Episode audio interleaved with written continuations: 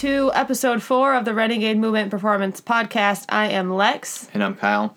And today we're going to talk about um, why it is appropriate to get the proper assessment for what's going on um, when you have something going on pain wise, or if you're just looking for performance and stuff. We need to kind of talk about why it's important to get assessed and not just kind of guess and throw exercises at stuff. So, um, this is something that as physical therapists and healthcare providers, um, I'm sure our other PT brethren and uh, maybe other movement professionals can relate. Um, first, we're going to talk about the whole giving exercises things. So, um, what do I mean by that, Lex? Well, so, you know, many times Kyle and I have been asked to give someone the exercises for such and such problem they have going on or something that they have been told that they have. And, you know, whether that's by text or in person, it's not something that we love only because, you know, everyone deserves more than that.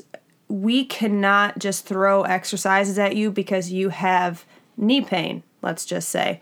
Um, there's, well, go ahead. Well, here's the thing. So, it's a double edged sword, it's a dual sided coin or something, right?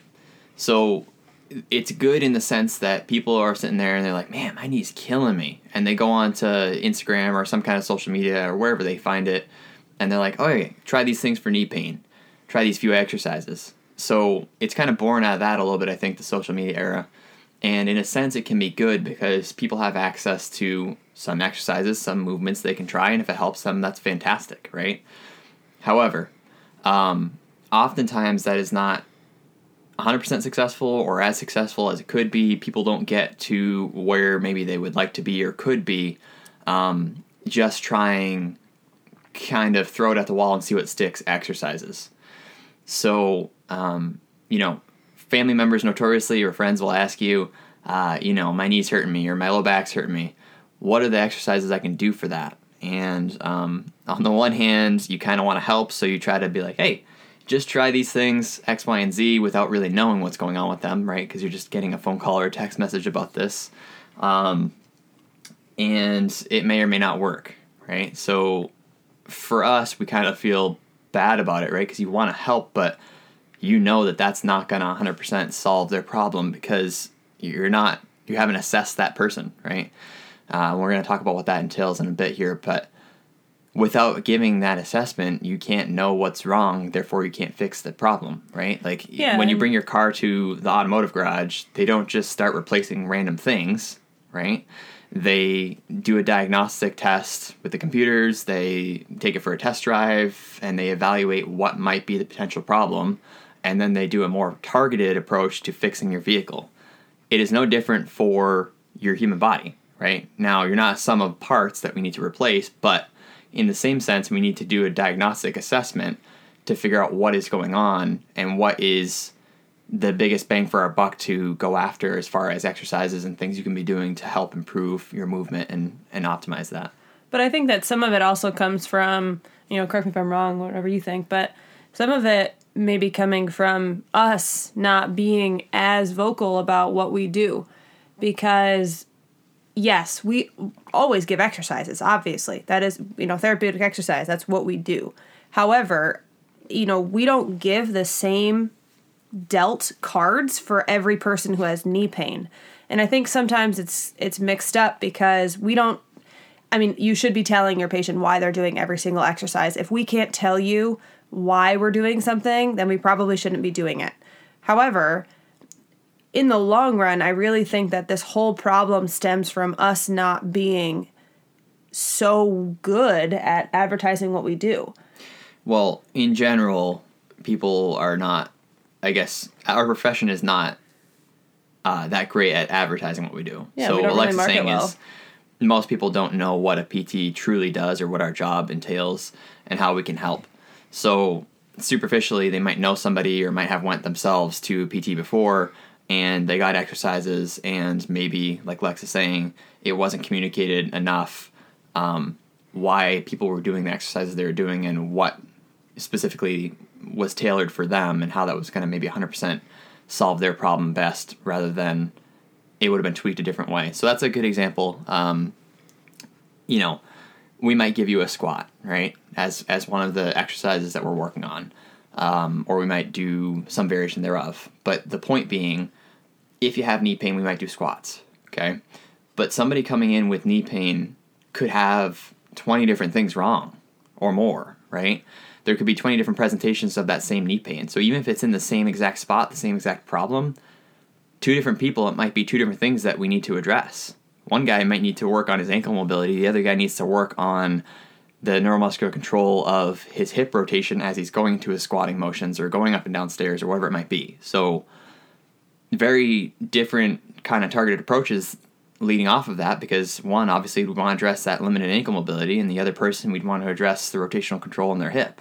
Right, and like you know, some things don't come from where they're at. So, you know, we've heard it many times where you think it is, it ain't. That's the Ira quote um, it's very hard to say that knee pain is from the knee. Um, lots of times, knee pain or ankle pain or hip pain can come from the back. And so, if we gave exercises for knee pain and we only looked at the knee, one, you should question us as physical therapists because we're not really doing our full job. But two, you would likely feel better, maybe for a little bit. Um, but we're not really addressing the problem. So it's just going to come back. So that's like us only doing, let's just say, IASTM or using the tool, doing cupping. You know, just doing that stuff is not going to make you better. We do that stuff so that we can move and then that will make you better. But we need to address the actual problem. So if it's coming from the back, yes, we'll we'll look at your knee pain, but if we can treat the back and your knee pain, your knee pain goes away, perfect. Um, but that's why when we're asked what the exercises are for knee pain, we just kind of look at each other and we're like, well, you know, there's a lot of exercises we know. How but... do we answer this question?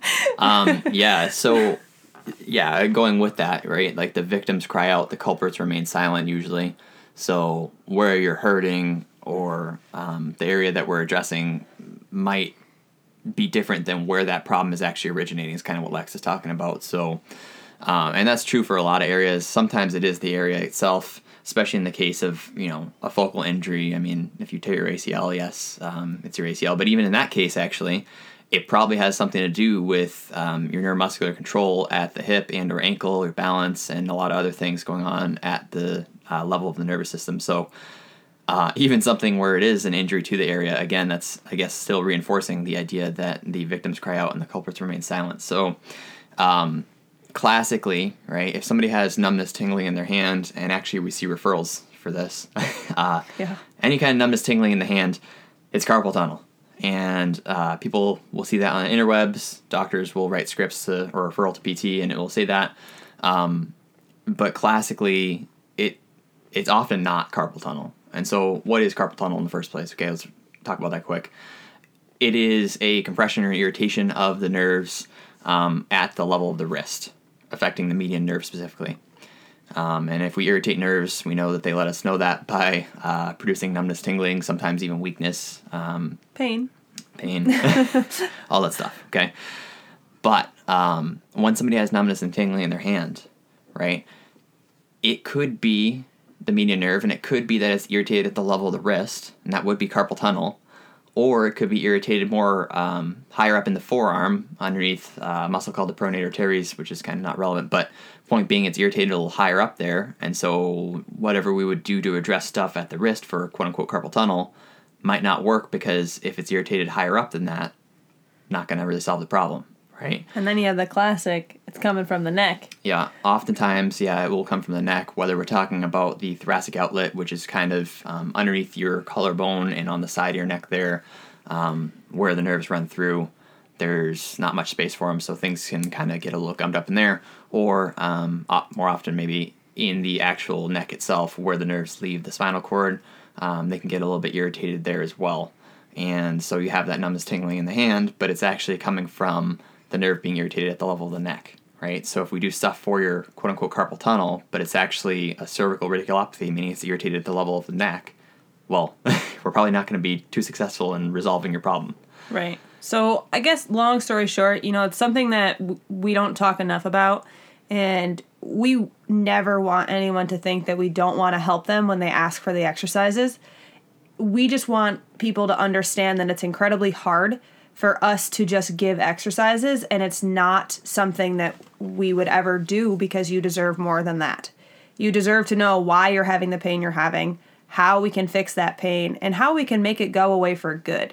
You know, if that elbow or hand, whatever you want to talk about, hurts, numbness, tingling in your hand, if we never treat the actual cause, it's just going to keep coming back. And we don't want to waste your time. You know, that's something that that's how we live. You know, we don't want to waste your time doing exercises that won't help you. That's just silly. So that kind of leads us into yeah. what does an assessment look like, right? So we're talking about don't don't just guess, let's assess. Well, what does our assessment look like? So um, in the insurance based world, we're limited by a lot of constraints. We talked about that, uh, I believe, episode one.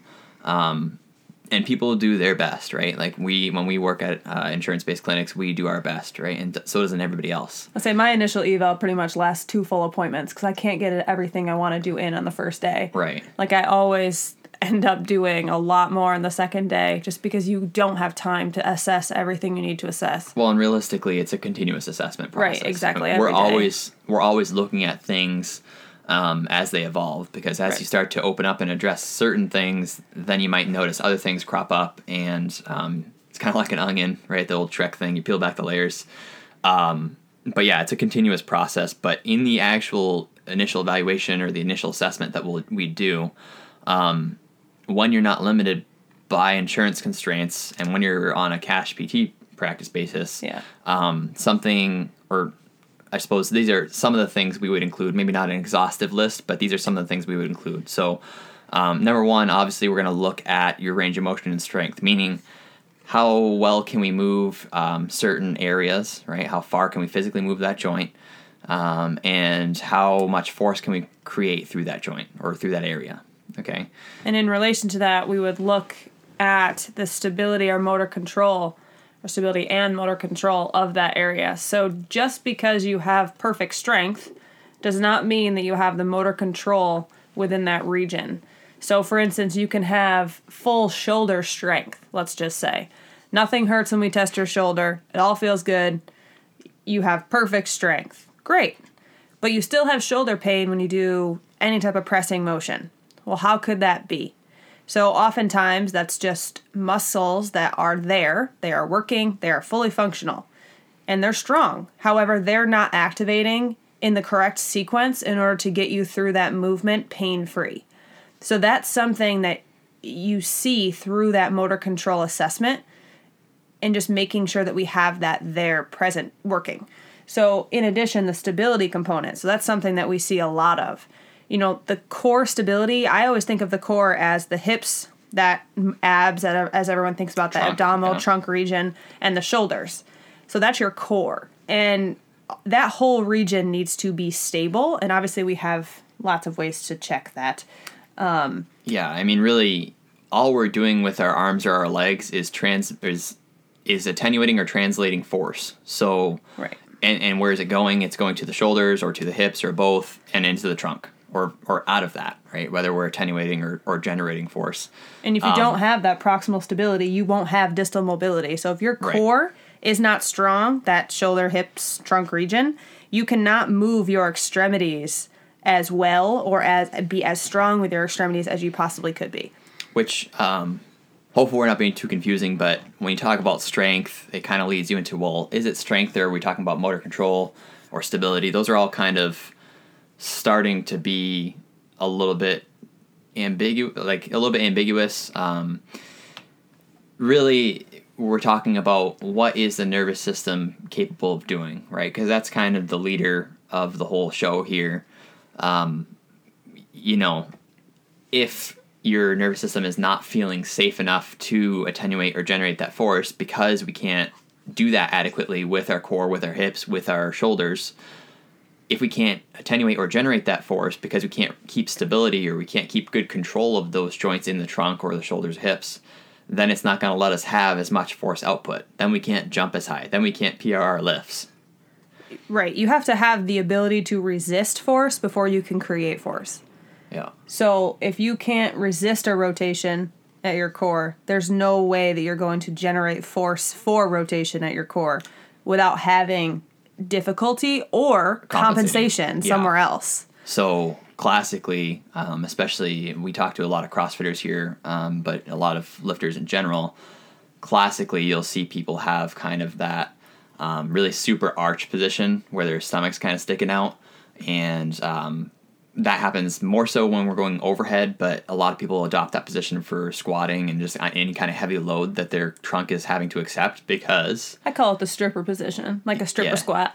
like you're trying to yeah like you're trying to make it look like you more have more backside than you do so um which a lot of high level athletes have that right but what they're doing there is their nervous system has found hey if i just lock out to end range and put that force through some of the more passive structures like um, bone and like ligament right if i put the force through that and i, I can attenuate more force that way Right, and stability is achieved 110%, though very stable. However, it is just not optimal. So if you took that same person and taught them how to use their core in a more optimal way and not arch their back, but instead, for lack of better terms, tuck their butt under and activate their core during that motion, they will gain strength in the long run because they'll be using things the way that they should be used, and you will have that motor control and strength in a good way that will allow that distal mobility to happen.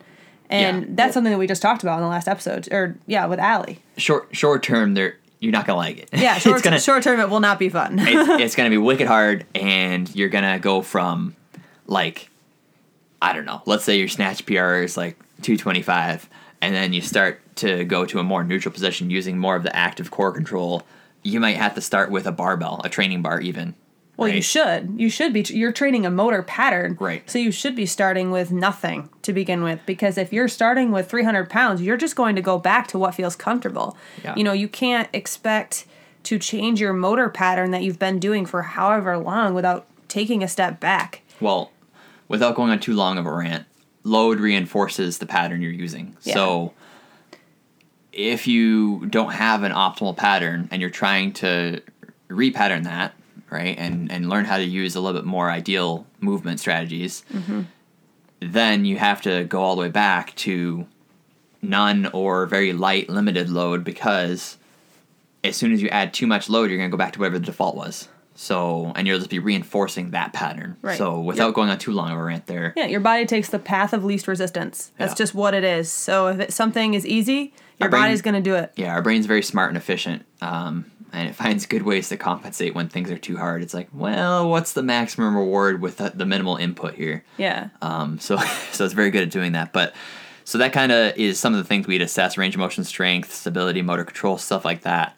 Also, what we would assess um, would be kind of the anthropometrics of the person in front of us. So, what anthropometrics mean is um, basically the measurement of your different body proportions. So, not necessarily talking about seeing how long your nose is and how big your ears are or whatever, right? We're not really interested in that, but certain things do matter, right? So, um, classically, people who have long femurs, such as myself and Alexis, uh, very long femurs. we'll have a lot more trunk lean when we go to squat, unless we have super good hips and ankles Right. for mobility. But the point being, right, because our weight is so far back, if you think about the femur as we come down and it's in a more horizontal position or our, our thighs are parallel to the ground, that's going to push our body weight way far back behind our base of support, which is our feet.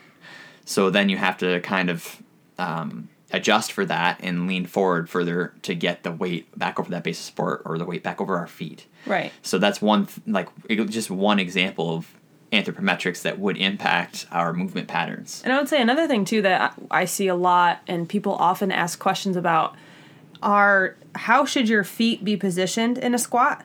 And depending on the person, that will be totally different. So the way that your hips are shaped can change how optimal it is to have your feet either Well, completely with- parallel or turned out a little bit. Yeah, with and rotationally. Yeah, and so like exactly with and rotationally. So like myself, my right hip is different than my left, and most people do not have perfectly you know symmetrical bodies.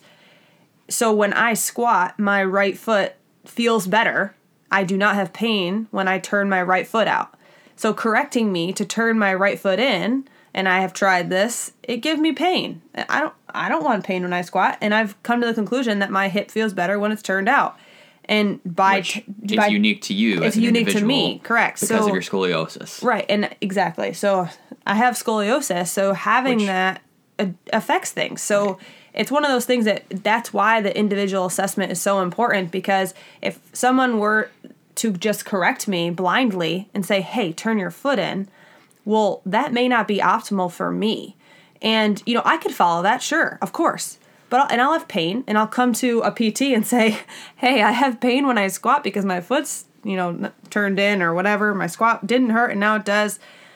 And then we we would check those joints and see what is optimal for you because Yeah. it will be different person to person. So that's kind of anthropometrics. That's kind Yeah. of looking at the individual and what they have going on, what they're born with. I mean, um, I I'm kind of a nerd about some of this stuff, so I'll try to save you the details. But uh, even your talocrural, your ankle joint, um, and the subtalar joint below that, your foot and ankle, basically. You know, there are variations in how many different facets each of those joints have. Um, like widely variable, and that greatly impacts how stable or mobile your foot is, uh, your foot and ankle are, I should say, which is going to drastically change how we might need to address different movement patterns that we see going on. So, Bottom um, line, bottom line it's is all individualized. Tailor things to you Yeah. and to how you were made and how you can move. So, Like, why would we want to? Ch- we we don't change that. That's again, assess, don't guess. Um, so that kind of brings us into movement analysis, right? So we're going to look at if you are a lifter, right, or if you're a CrossFitter or you do Oli lifts, whatever. Obviously, we're going to look at those lifts, right? Or if, if you're, you're a- having pain in a movement, we're going to look at that movement. That makes kind of intuitive sense there. Um, some things might not make as much sense, but we might want to see. Uh, and assess the movements, even if you aren't having pain there, if that isn't the thing that you're like, man, I wish I could PR this lift. Um, but there are different movement patterns that are kind of foundational and if we can get to those shapes really well or not so well that is very important for us to assess um, even to the point of conducting a video analysis so Well, videoing yourself in general Yeah, is super super important. I recommend. Um, it's super awkward at first, and then it becomes okay. I I did not like to do it at first, and then I was like, hmm, especially at the gym yeah. At the gym, it's super awkward, but I mean, you get over it, and then people get over it, and they just you know Like, look the other way. It's not a what big is deal. this chick doing is this for her fitstagram Yeah, like, what is she doing? But, But- in the end, it gives you an opportunity to see how you're moving. So, oftentimes, like I know personally, when I squat and I hit 90 degrees, I do not know that I'm at 90. I still feel like I have at least 15 to 20 degrees to go. So every time I squat, I actually squat past 90, which is fine, not a big deal. However, when you're doing a really heavy lift, you might want to stop at 90. Or if you don't have control in the bottom of the squat like I didn't before, I want to stop at 90 degrees or just below because I don't have control otherwise in the bottom of that. And that's something to work on. However, that's another story. Um, but I don't know that I'm at 90. So videoing myself is something that helped me. Yeah, and beyond that, when we analyze somebody with a, a video of their movement, we can slow it down and show people what's going on. We can also take measurements of certain things that are moving in certain ways using different um, analysis tools we have to show people kind of how things are moving and put a numerical value sometimes to that, um, which I think is invaluable for people to see. Um, and then lastly, kind of one of the things we like to assess throughout all of this stuff, um, we kind of touched on when we were talking about strength and motor control stability, is some of the hierarchical systems. And so with that, one of the things we look at is vision. So um, Alexis works with people who have had concussions, and often um, she'll see certain deficits in their visual kind of uh, processing, right? Well, it's more or less the Or- control of their eyes Correct. and how their eyes move in response to them moving or not moving. And, you know, sometimes that does affect how you will move and perceive different stimuli. Now, in addition to that, vision is also obviously your eyes need to be able to work together. So if your eyes do not play nice together, you're going to have a hard time with balance, especially because balance is very relies on vision. It's one of the very simple things that it relies on. If you don't believe her, stand on one leg. If you can do that pretty well with your eyes open, close your eyes and try to stay on that one leg. probably is a lot harder if you can even do it. and stand on one leg and then try to turn your head. That will definitely give you some uh, some difficulty. I'm assuming I'm Yeah. pretty bad at that one. Um, but beyond that, right? Like, so think of something like running. So there's something called the vestibular ocular reflex. Basically, all it is, it's a very complicated term to describe. Okay, you have your vestibular or your inner ear system, right? That's one of the systems that helps us balance. You have that system, and you also have your vision. So obviously, and those are two of three systems that really uh, help us maintain our balance. But those two talk a lot to one another. Um, and so when our head moves, it impacts our eyes, and when our eyes move, and vice versa, they, they communicate, and that helps regulate our balance, keep us upright in our kind of dynamic, moving environment, right? and sometimes you don't need to you don't need to change things. You just need to make them better. So you know I I'm treating someone right now who leads with his neck, and I lead with my neck. So because my vision and my uh, my ocular system is not optimized as well as it could be, um, I lead with my neck when I go up in lifts, and a lot of people do that.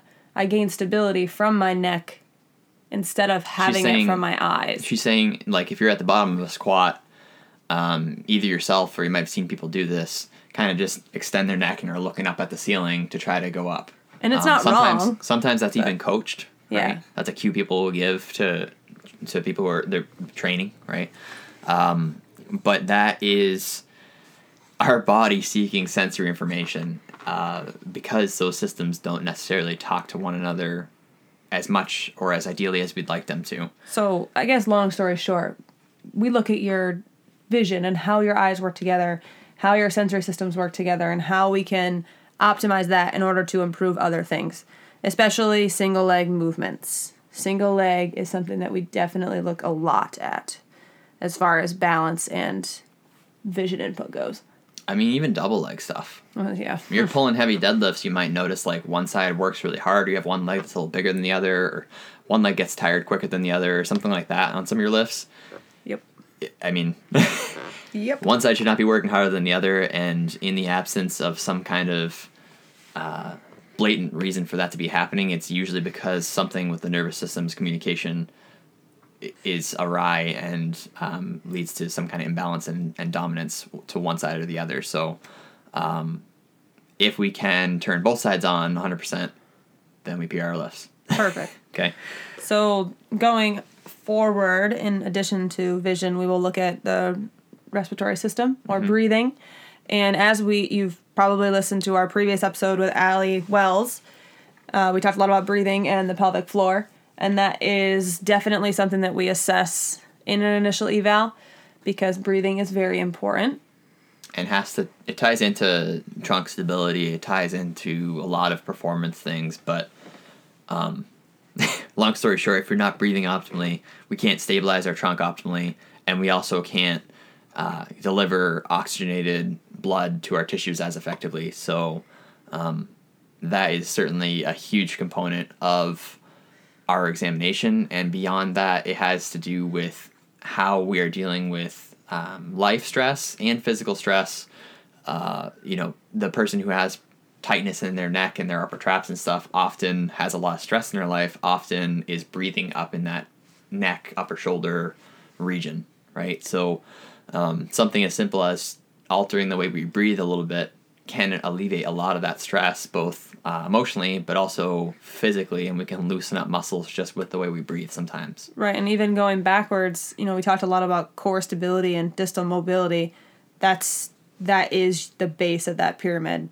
Breathing is the fastest way to affect the um, the sympathetic nervous system and to activate your core. You need breathing to be under control and to be done right. And I would say there is a right and a wrong for breathing. Yeah, I would say that not many things we talk about are like right and Well- wrong, but there's like a I wouldn't say necessarily right and wrong. What I would say is, if you're alive, then you are breathing successfully. yeah, Congratulations. Well, of course. we all know how to breathe. However, there is definitely an ideal and an optimal, um, and a less ideal and less optimal Yeah. breathing strategy, and that might vary too depending on what we're doing. Right. So that's another thing that we would assess.